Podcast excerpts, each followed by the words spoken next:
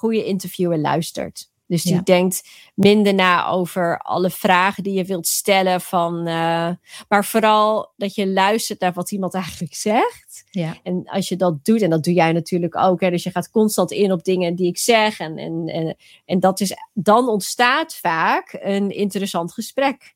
En Ja. als je goed luistert, dan kun je vaak ook hele mooie vervolgvragen stellen.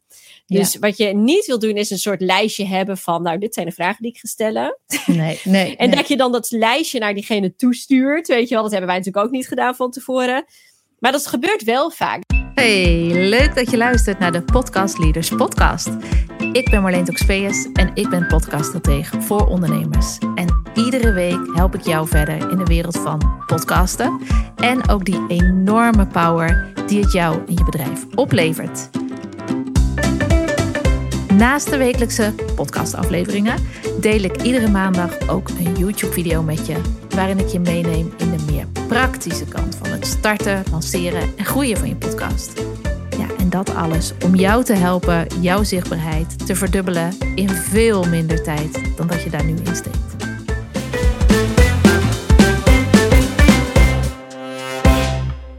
Yes, daar gaan we weer met een volgende Podcast Leaders podcast aflevering. Het is altijd heel veel podcast opeens in die titel. maar eh, voor de derde keer op rij met Pelpina Trip. En vandaag gaan we in op een aantal interviewtips die zij heeft voor podcasters. Ehm, maar ongetwijfeld dat je die ook voor je video gewoon in kunt zetten.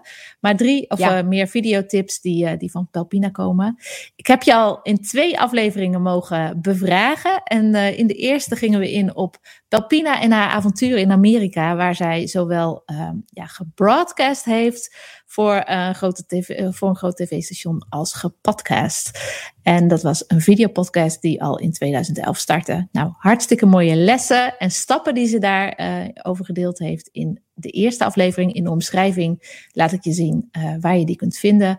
En de afgelopen, de andere aflevering ging over de kracht van video. Want video is toch wel datgene waar Pelpina nu helemaal eh, onbekend staat en waar ze dagelijks gewoon helemaal mee bezig is. En de kracht van video voor jouw podcast en de zichtbaarheid daarvan. Ja, ik ben dus heel benieuwd, Pelpina. Je hebt zoveel interviews gedaan in je, eh, in je mooie carrière al. Voor het tv-station, voor je video's. Ja. Welke, welke tips eh, heb jij te geven aan de, aan de luisteraars van deze podcast over interview? En het mag alles Ja. zijn, van mindset tot eh, hoe je, welke oefening je van tevoren doet. Wat oh ja, jij, ja, ja. Wat jij belangrijk vindt om er goed en eh, bes- goed beslaagd ten ijs te komen.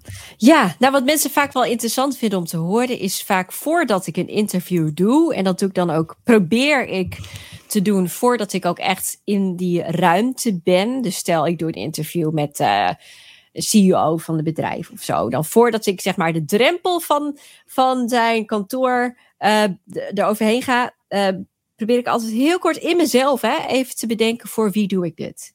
Ja. Dus wie is mijn kijker? En wie staat er achter mij, zeg maar. Want ik doe dit niet voor mezelf. Hè? Dus ik doe dit omdat an- iemand dit moet weten. En ik probeer dus ook dan echt vanuit de kijker daar te zijn, daar te zitten, eh, die vragen vanuit. Hè, dus dat, ja, dat probeer ik ook te vertellen aan degene die ik interview. Eh, dus voordat we ja, echt in dat interview zitten, leg ik altijd uit wie er hoop, hopen dat er gaat kijken, wie dat zal zijn. En ik probeer het altijd heel erg tastbaar te maken. Dus als het is voor, hè, het- je hebt over de CEO, ja, hij gaat bijvoorbeeld een, eh, een videoserie maken voor eh, mensen die in zijn bedrijf werken. Ehm, dan probeer ik altijd dat heel erg, ja, te- heel erg te kijken naar wie ken jij in jouw omgeving, dus in real life, tegen wie we het eigenlijk hebben. Dus Ja. is dat dan een specifieke werknemer? Of is dat, stel je doelgroep is vrouwen ehm, tussen de 30 en eh 60 jaar of zo. Nou, dat is heel breed natuurlijk. Maar wie ken jij in die groep en tegen die persoon? Ja, die persoon heb je dan in gedachten. En daar ga je, eh, ga je vaak op een andere manier daar zitten, staan. Je gaat op een andere manier je vragen stellen. Als je het constant vanuit die kijker doet. Ja. Je gebruikt ook andere zou- woorden meteen. Ja, ja, en ook als dat van tevoren duidelijk is voor iedereen die daar aanwezig is, dan krijg je vaak ook een heel andere ja, een an, ja, andere woorden, an, andere tone of voice ook vaak. Uh, Cool, Want dan ja. is het duidelijk voor wie het maakt. Heerlijk. Ja, dus dat is mijn Ik had- eerste tip. Oh, heerlijk. Ik, ik vind het wel leuk om daar iets over te zeggen. Ik ben één keer gezakt voor het eh, vak presenteren. Oh, En dat was, wat ja, dan? Dat was in Utrecht, Hogeschool van Utrecht. Ik was net geswitcht van Groningen naar Utrecht. En eh, eh, ik kwam daar in een nieuwe klas. En ik was ook in drie jaren tegelijk, moest ik rondlopen. Ik voelde me Oh. gewoon niet op mijn gemak, zeg maar, daar. Nee, nee, Dus ik nee. moest dat vak op een gegeven moment overdoen, presenteren, door een presentatie te geven. En toen eh, heb ik dat geoefend met een vriendin van mij. En die zei, Marleen, ze zat op een hele mooie leren stoel. Ze zat er zo Ja. heel relaxed, gewoon lekker in de eigen kloffie. En eh, ze zegt, zometeen ga jij gewoon visualiseren dat ik daar zit, in deze stoel, daar op de Ja. voorste rij. Ik kijk naar je, ik doe de hele tijd zo. En eh, dan praat je tegen mij. En toen ik, deed, deed ik de volgende keer. En ik zag haar zitten op die voorste rij, terwijl ze niet was. En Oh, ja. ik gebruikte mijn eigen woorden. Ik voelde me op mijn gemak. En dat kan je zo, alleen al door die persoon die, jij, die jou op je gemak stelt, daar te zien. Ja, eh, zo mooi. Praat je anders en doe je anders. Dat is zo, echt zo mooi dat je het zegt. Want dat is zo enorm belangrijk. En ook door dat echt te visualiseren inderdaad. Dus dat Ja. je, dat, en dat kost een seconde. Maar ja, Ja. daar moet je wel echt even bewust van zijn. Ja. En dan krijg je vaak een heel ander gesprek. Dan sta je daar ook heel anders. En ja, met presenteren ook op zo'n podium of zo.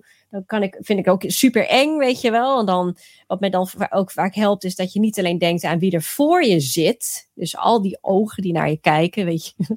Al die kijkers. Maar vooral ook wie er achter je staat. En Ja. dat, dat probeer ik dan ook vaak te bedenken als ik zo'n podium oploop of zo. Van oké, er zijn zoveel mensen die nu, weet je, eigenlijk voor me klappen of zo. Of nu al, weet je wel, eh, zeggen van je kan het. En dan zie je al, ja, de mensen de, die, die bij je staan. Dus, dus je partner of eh, familie of businessmensen die je echt hebben geholpen, zeg maar. Die kun je natuurlijk Ja. ook in gedachten Oh, hebben. Dus dat is heel fantastisch. mooi. Ja, prachtig. Ja, ja. Wat helpt jou nog meer? Nou ja, eh, waar jij het over had, een stukje sfeer eigenlijk. Dat dat zo belangrijk is om, juist ook in een interview, denk ik, om mensen een beetje op hun gemak te stellen. Ehm, en dat kan je op heel veel manieren doen. Eh, vaak alleen al door die eerste, eerste keer dat je iemand vraagt van, eh, mag ik je interviewen? Nou, dat is best wel heftig, weet je wel. Als je alleen dat woord al hoort van interviewen. Wow, oké. Nou, en ik doe dat dan ook nog met een camera. Dus dan, pff, nou, dat, eh, dan heb je echt de drempel heel hoog gelegd. En dan, Ja. dan haken de meeste mensen af. Maar vaak als je het anders verpakt. En eh, ja, ik zeg bijvoorbeeld wel eens van nou, eh, ik maak een filmpje over, ehm, eh, weet ik veel, over, eh, over Texas. En jij weet daar heel veel van. Dus ik zou ik je even een korte quote mogen van jou, 20 seconden. En dan maak je dat dus heel veel kleiner. Ja, ja. Want mensen maken het in hun hoofd vaak al veel groter. En hetzelfde doe je als je daar bent en je gaat dat interview in. Ik ben constant dingen aan het verkleinen. Dus we hebben het niet over de techniek.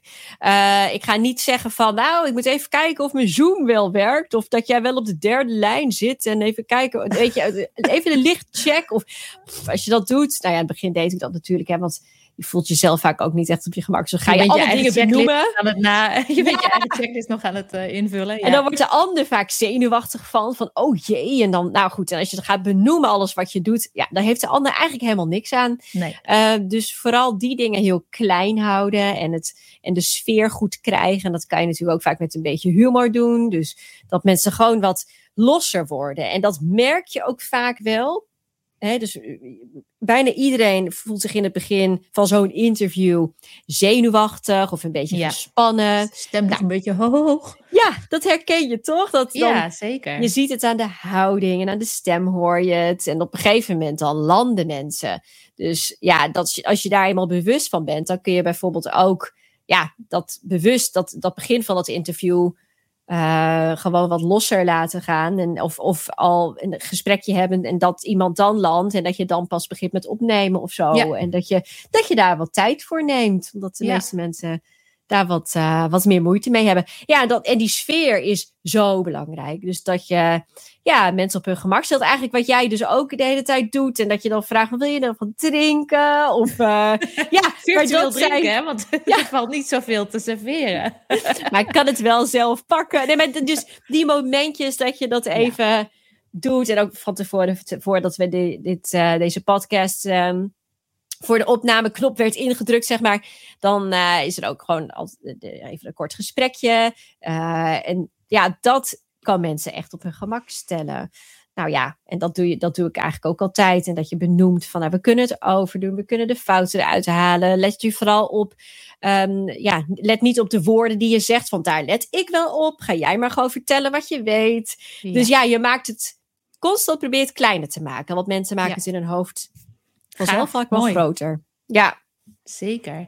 En is er voor jou een specifieke vraag die jij altijd terug laat komen? Op welke, in welke um, setting of in welke hoe zeg je dat, hoedanigheid je ook aan het interviewen bent? Is er, is er een magic question? Volgens mij niet, maar ik ben er nee. naar op zoek. Ik ben op mijn oh, tour naar de magic, naar question. magic question. Nee, kijk, en, en nee, dat, dat weet ik niet. Wat ik wel heel erg heb gemerkt, en dat, dat is ook, ook wel misschien een mooie tip om mee te geven, is dat je de, een, de goede interviewer luistert. Dus die ja. denkt minder na over alle vragen die je wilt stellen. Van, uh, maar vooral dat je luistert naar wat iemand eigenlijk zegt. Ja. En als je dat doet, en dat doe jij natuurlijk ook. Hè, dus je gaat constant in op dingen die ik zeg. En, en, en, en dat is, dan ontstaat vaak een interessant gesprek. En ja. als je goed luistert, dan kun je vaak ook hele mooie vervolgvragen stellen. Dus ja. wat je niet wil doen, is een soort lijstje hebben van, nou, dit zijn de vragen die ik ga stellen. Nee, nee. en nee. dat je dan dat lijstje naar diegene toestuurt. Weet je wel, dat hebben wij natuurlijk ook niet gedaan van tevoren. Maar dat gebeurt wel vaak. Dus vaak als je ja. iemand, tegen iemand zegt van, nou, ik wil je graag interviewen, ik wil gewoon een opname doen of zo. Dan stellen mensen vaak, ze vragen vaak, wil je mij de vragen even toesturen? Ja. Nou, dan gaan ze dat helemaal voorbereiden. En dan wordt dat gesprek vaak een stukje onnatuurlijker. Dan wordt het bijna een soort toneelstukje. Ja. Dus uh, ja, ik stuur vaak wel wat vragen toe. Gewoon om ze een beetje gerust te stellen. Ja, maar dat de zijn lijnen. Ja, op de lijn inderdaad. Het onderwerp. En, uh, maar, maar je wilt altijd wel vragen stellen waar die mensen nog niet hebben kunnen voorbereiden, zeg maar. Ja, ja, zeker. Dat is het ook. Hè. Interview is. Ik heb laatst uh, een video opgenomen. Ik weet niet of die nu al live staat of niet. Maar uh, hoe je van een Guantanamo Bay uh, oh. ondervraging naar een interview komt, zeg maar. Oh, wat mooi. ja, Want die, als dat, je, ja. dat, is de, dat is natuurlijk ook de, uh, de valkuil. Als je die hele vragenlijst zo hebt doorge... Weet je, je hebt je heel ja. goed voorbereid. Goede voorbereiding is alles wat mij betreft. Ja, om het daarna los te kunnen laten. Ja, en, dat. Uh, ja, ja, ja. En dat je wel een beetje de, de, de richting weet... Ja. Maar dan heb je ook de gelegenheid om te gaan luisteren. En een Guantanamo Bay-achtige ondervraging is... Oké, okay, ik heb vraag 6 nog niet gesteld. Nee. Op het einde dat je dan nog weer even terug moet naar vraag 6, bij wijze van spreken. Ja, dat, dat is het uh, precies. Een goed interview is eigenlijk gewoon een gesprek. Maar wel een ja. doelgericht gesprek. Waar je antwoorden krijgt op bepaalde vragen. Maar het voelt wel als een fijn en prettig gesprek. Ja, dat is, ja. Dat is, dat is een, interview, een goed interview. Ja. Wat dan ook wel goed is. Ja. Nou, ja. heb je nog meer? Of is het, we hebben er, we hebben er drie. Je bent geslaagd, maar uh, je, bent, ja. je, gaat door naar de volgende interviewronde. Ja, ja precies. Next level. Next uh, level, ja. Ja, nee, ik denk, ja, uh, wees open. Heb vooral in gedachten tegen wie het hebt. Ja. Hè, dus dat was mijn eerste tip. Kijk vooral naar, naar voor wie doe ik dit en wie is, ja. wie is mijn kijker. En dat kan je dus ook heel mooi visualiseren. Zorg voor de fijne sfeer. En ja. dat zit hem ook echt wel in een stukje het vaker doen. En een beetje, ja, een beetje mensenkennis krijgen. Van de een die, die wil voor zo'n interview gewoon stilte. Want die wil zich concentreren. Ja. En de ander wil juist heel graag afgeleid worden. En ja. gewoon uh, lekker gaan kletsen. Zodat ze maar niet hoeven te denken aan die camera die daar staat, bijvoorbeeld. Dus dat rode knopje zo meteen gaat branden. Ja, ja precies. dus dat is voor iedereen verschillend. En dat komt ook als je het vaker doet. Dan, dan zie je dat mensen anders zijn. En dan kan je iemand daar uh, ruimte in geven. In, in hoe zij, uh, ja, in wat, waar, waar, waar zij zich prettig bij voelen. Um, want dat is uiteindelijk wat je wilt. Dat iemand gewoon op zijn gemak is. En dat ze zichzelf durven te zijn. En het laatste is natuurlijk dat jij dan kunt luisteren. En dat je dan op basis van wat iemand zegt, uh, daar, daar weer vervolgvragen over kunt stellen. En dat dat een echt gesprek wordt. En dat dat dan meer diepte krijgt dan je misschien zelf voorhand voor ogen had. Ja. En dat ja, komt wel wat jij zegt. Net eerst een goede voorbereiding. Want dan kan je dan ook die rust vanuit die rust, van dat je weet, alles is voorbereid. Ik, ik weet waar, waar ik ongeveer heen wil en wat, wat de doelen zijn. En dan kan je het ook loslaten. Ja. Ja, nou, ik zeg, we zetten er een punt achter, want dit was zo, eh, dit is een mooi rond verhaal. Mooi. Nou, heel goed. Nou, ga ik volgende keer dat ik, eh, ik ga nu op YouTube, ga ik naar een interview van jou kijken. En kijken Oh, of, jee. eh, nee hoor. Oh jee. of het allemaal in zit. Ik heb jou trouwens laatst gezien op eh, een video van de Dutch Media Week. En dat is wel leuk om voor de kijker. Oh. Ik ga de link er ook bij zetten. eh, om voor de kijker of de luisteraar, om eventjes naar, om jou dan in actie te zien, hoe je dat Oh, doet. Want je vertelt daar ook dat je eigenlijk heel erg eh, zenuwachtig was die ochtend voordat je die talk ging houden. Maar je staat daar op een natuurlijke, sprankelende manier met, met heel veel leuke grapjes en dingetjes en twistjes Oh, ja. en eh, Ja, interactie met het publiek. Dat ik denk dat dat een inspirerend voorbeeld is voor onze eh, luisteraar. En, eh, Nou en ja, weet je, het helpt vaak als, als ik zenuwachtig ben, helpt het vaak alleen al om het te zeggen en te erkennen. En dan proef valt er alweer een hele last van je af, zeg maar. Ja, Maar dat is, is wel moeilijk om dan gewoon, ja, gewoon ook daar dus weer jezelf te durven zijn. ja, ja, er komt Ja. toch ieder interview weer, keer of, weer er komt iedere aflevering weer op Hij terug. is er. Ja. Zoveel mogelijk jezelf zijn. Nou, ik blijf jou volgen en ik wil je heel erg bedanken voor, eh, voor je tijd en voor de mooie aflevering die we samen hebben opgenomen. Nou, jij ook bedankt, Marleen. Het heel erg leuk om gast te zijn. En je doet het echt geweldig, mooie gesprekken. Dus ga door. En eh, nou, ik blijf jou natuurlijk ook volgen. Ah, dankjewel. Nou, wil je meer over Pelpina weten? Ga dan naar pelpina.nl, toch? Ja, Of .com.